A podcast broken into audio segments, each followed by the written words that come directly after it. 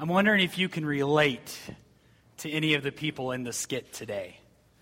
Maybe you connect most with the person who is here to worship and is distracted by people in front of her talking. Or maybe, just maybe, you relate to the people who seem to find something that can be wrong with anything.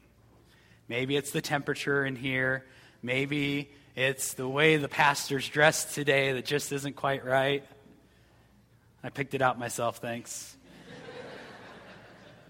Maybe it's the tempo of the song, or a song you don't know, or we repeat it too many times.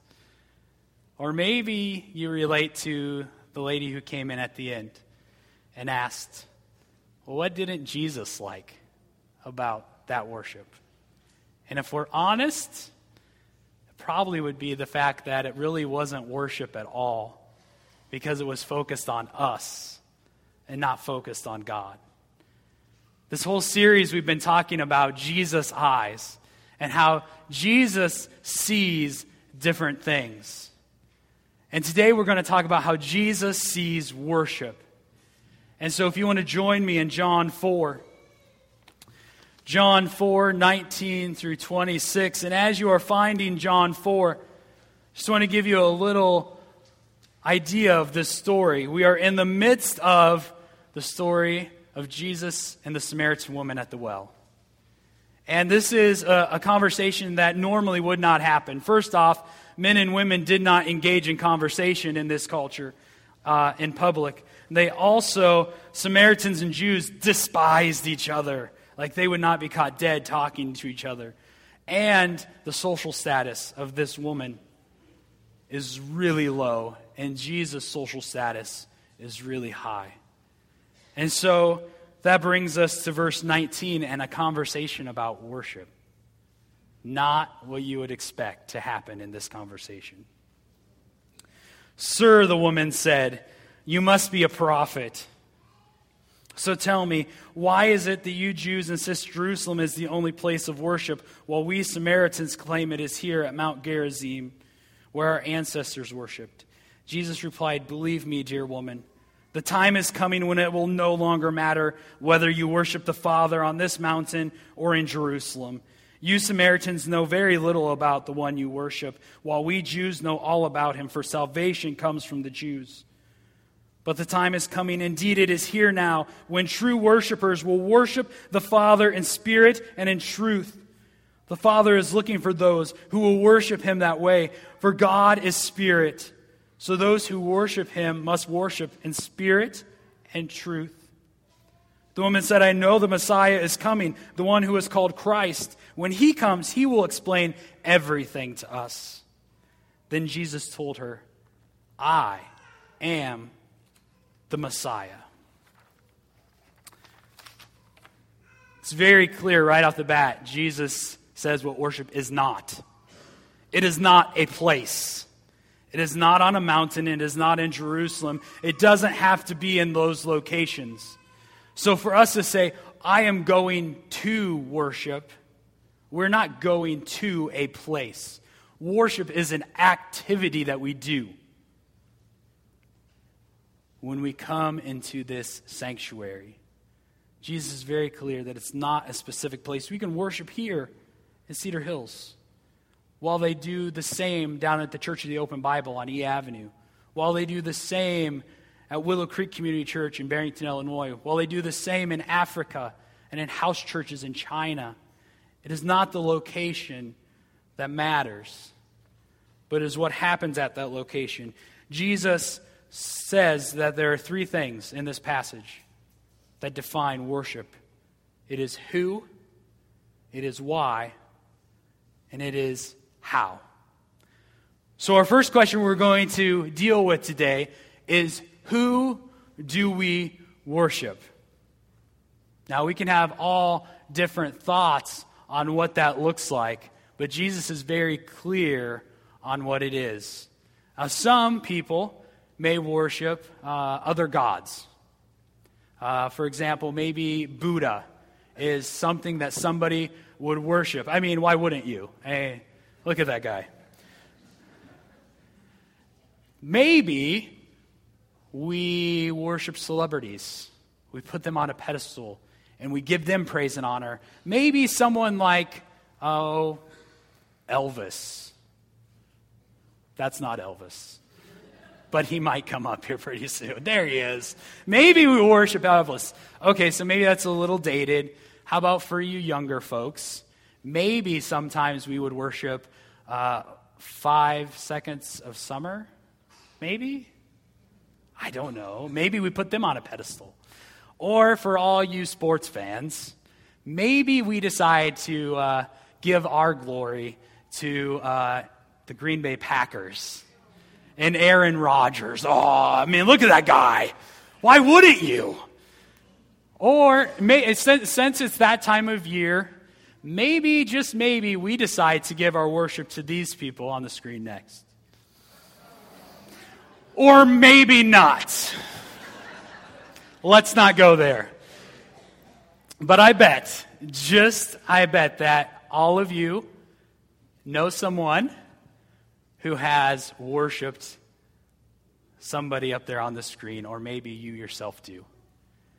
Maybe it is a celebrity that all you can think of is being able to see them and be involved, eh, eh, be like, be able to touch them and be able to shake their hand and, and get their autograph, and it's so great. Or maybe it's a professional sports team where when they play the 12 o'clock game, you're counting the minutes and hoping the passer goes really short so you can get home and watch them. Or maybe, maybe, just maybe, you're deciding which one to team up with this fall. Jesus doesn't mention the Packers in John 4. It's amazing. Nor does he mention politicians or celebrities. Jesus said, Who do you worship? You worship the Father. And in Matthew 4, verse 10, when he's being tested by Satan, he says, No, no, no, you got it all wrong, Satan. We don't worship you. God says we must worship him only. So when we decide what Jesus, how Jesus views worship, it is God only who deserves our worship. And in the Old Testament, names meant a lot. If you named your child something, it was for a reason. And we see tons and tons of names for God in the Old Testament. So I want to read some to you because these names of God tell us who He is El Shaddai, Lord God Almighty. El Elyon, the Most High God. Jehovah Nisi, the Lord my banner. Jehovah Ra'ah, the Lord my shepherd. Jehovah Rapha, the Lord that heals. Jehovah Shammah, the Lord is there. Jehovah Sidkenu, the Lord our righteousness. Jehovah Mekodishkim, the Lord who sanctifies. El Olam, the everlasting God. Jehovah Jireh, the Lord will provide. Jehovah Shalom, the Lord is peace. These are the names of God. And I think they do a great job of describing who God is. He is the Almighty, He is the Most High, He is our shepherd, the one who heals, the one who is there. Take a moment and look at those names. Which one has God been in your life this week? Has your life been chaotic? Stand on the truth that the Lord is peace. Are you dealing with some health issues? Stand on the truth that God is the one who heals. If you're confused and are just overwhelmed, know that God is the God that is there with you in the midst of that confusion. This is who Jesus tells us we must worship is God. And I think this list of names is a really good reason of not only who God is, but a really good reason of why he deserves to be worshiped. He deserves our worship because of who he is. But not only who he is, but what he has done.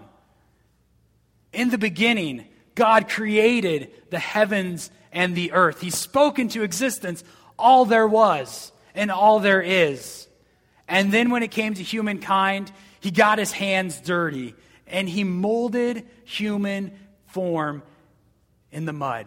And not only were his hands dirty, but he breathed the very breath of life into that mound of mud, and breath filled the human body for the first time. God gave us physical life in a perfect world, which we as humans decided wasn't good enough for us. We thought the snake had a better interpretation of what we should do. And so we followed him, and in the midst of that, there was division a separation between a perfect God and a sinful humanity. And in the midst of that separation, God still was the God who provided. He provided correction for Adam and Eve, but he also provided animal skins as clothing. See, in the midst of when we are away from God, that does not change who He is. He is still a provider, He's still a healer. He is still there when we try to hide.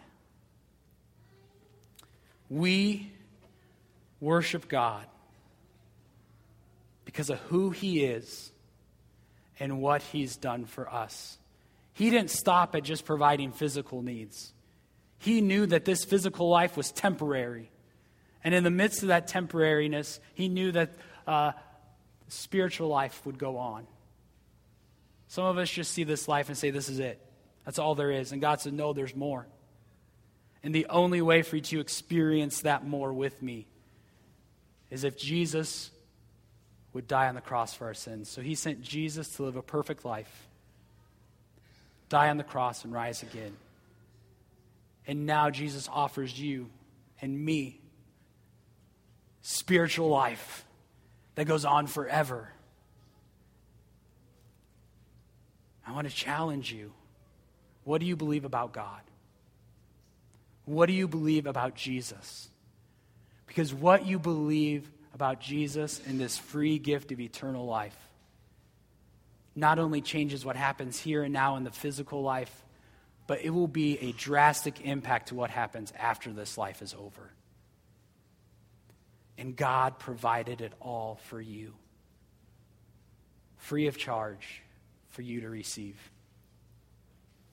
So, we worship a God who is all these things and more, who has provided physical life and eternal life for those who will receive it. And then we'd figure out how. What does Jesus say about how we should worship? I want to read to you verses 23 and 24 again. I'm going to read it from a slightly different version.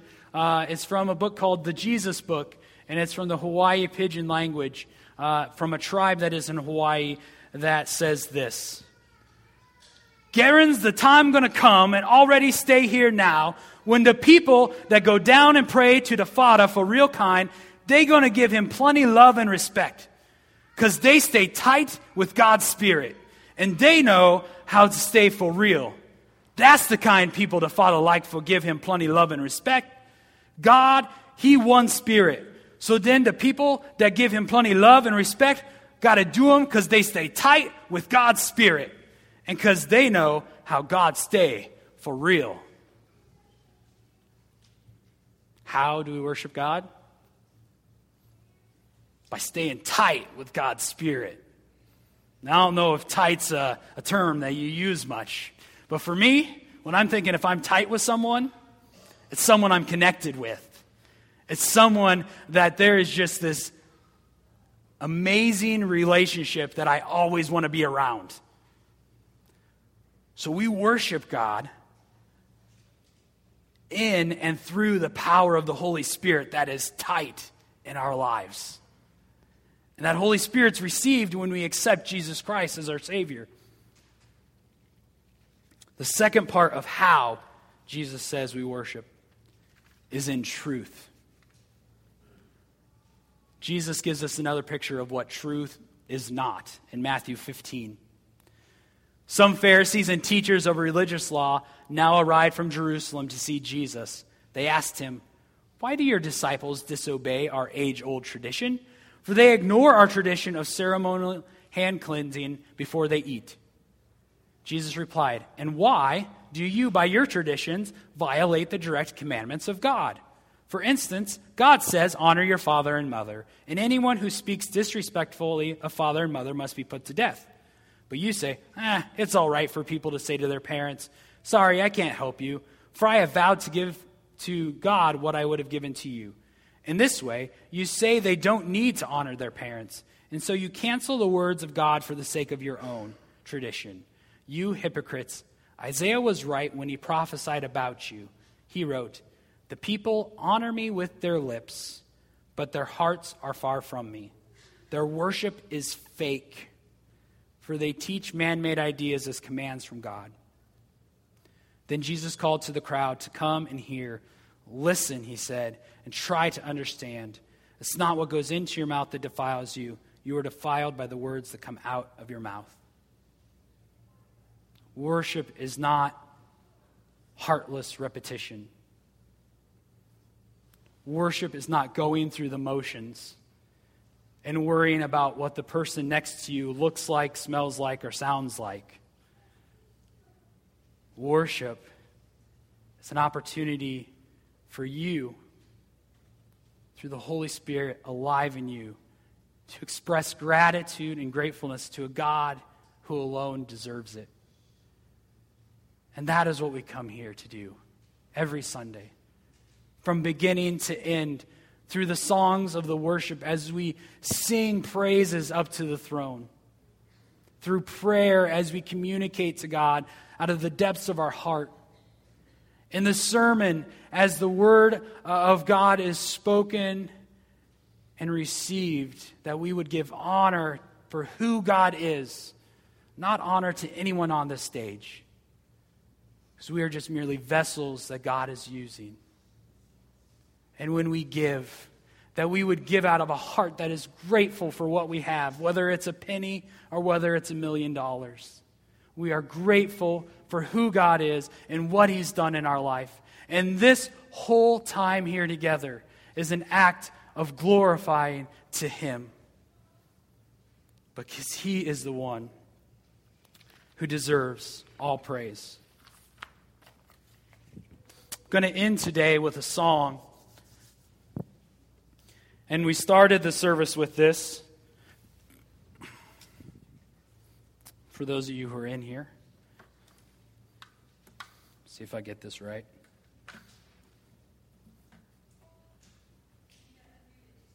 Unmute it. All right. Maybe. We on? All right. Song is called Ever Be. And as we uh, sing I, I encourage you to join along. If you want to just sit there and think about who God is, I would encourage that, what the words are saying. And the bridge, it says, You will be praised. You will be praised. With angels and saints, we sing, Worthy are you, Lord and what has helped me get in a presence of worship to God and God alone is just to picture myself around the throne of God with all the angels of saints that have gone before, lifting our voice in, in one voice to praising God who is worthy. So please join me when you feel comfortable and worship the God who is worthy of all praise.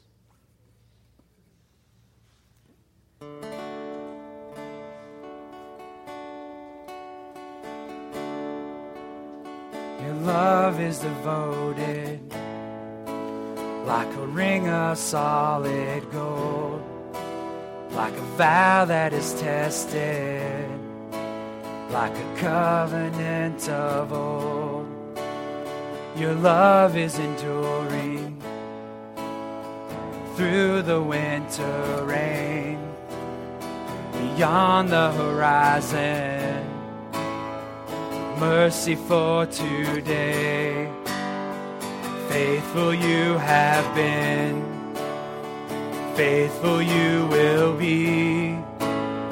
You pledge yourself to me, and it's why I sing your praise will ever be on my lips, ever be on my lips. Your praise will ever be on my lips, ever be on my lips. You father the orphan, your kindness made us whole. You shoulder our weakness, and your strength becomes our own. You're making me like you clothing me in white, beauty from ashes. You will have your bride, free of all her guilt and rid of all her shame, and known by her true name. And it's why I sing your praise will ever be on my lips, ever be on my lips. Your praise will ever be on my lips, ever be on my lips. You will be praised, you will be praised. With angels and saints, we sing worthy are you, Lord. You will be praised. Be praised. With angels and saints, we sing worthy are you, Lord. And it's why I sing your praise will ever be on my lips, ever be on my lips. Your praise will ever be on my lips, ever be on my lips. God, you are worthy of all praise.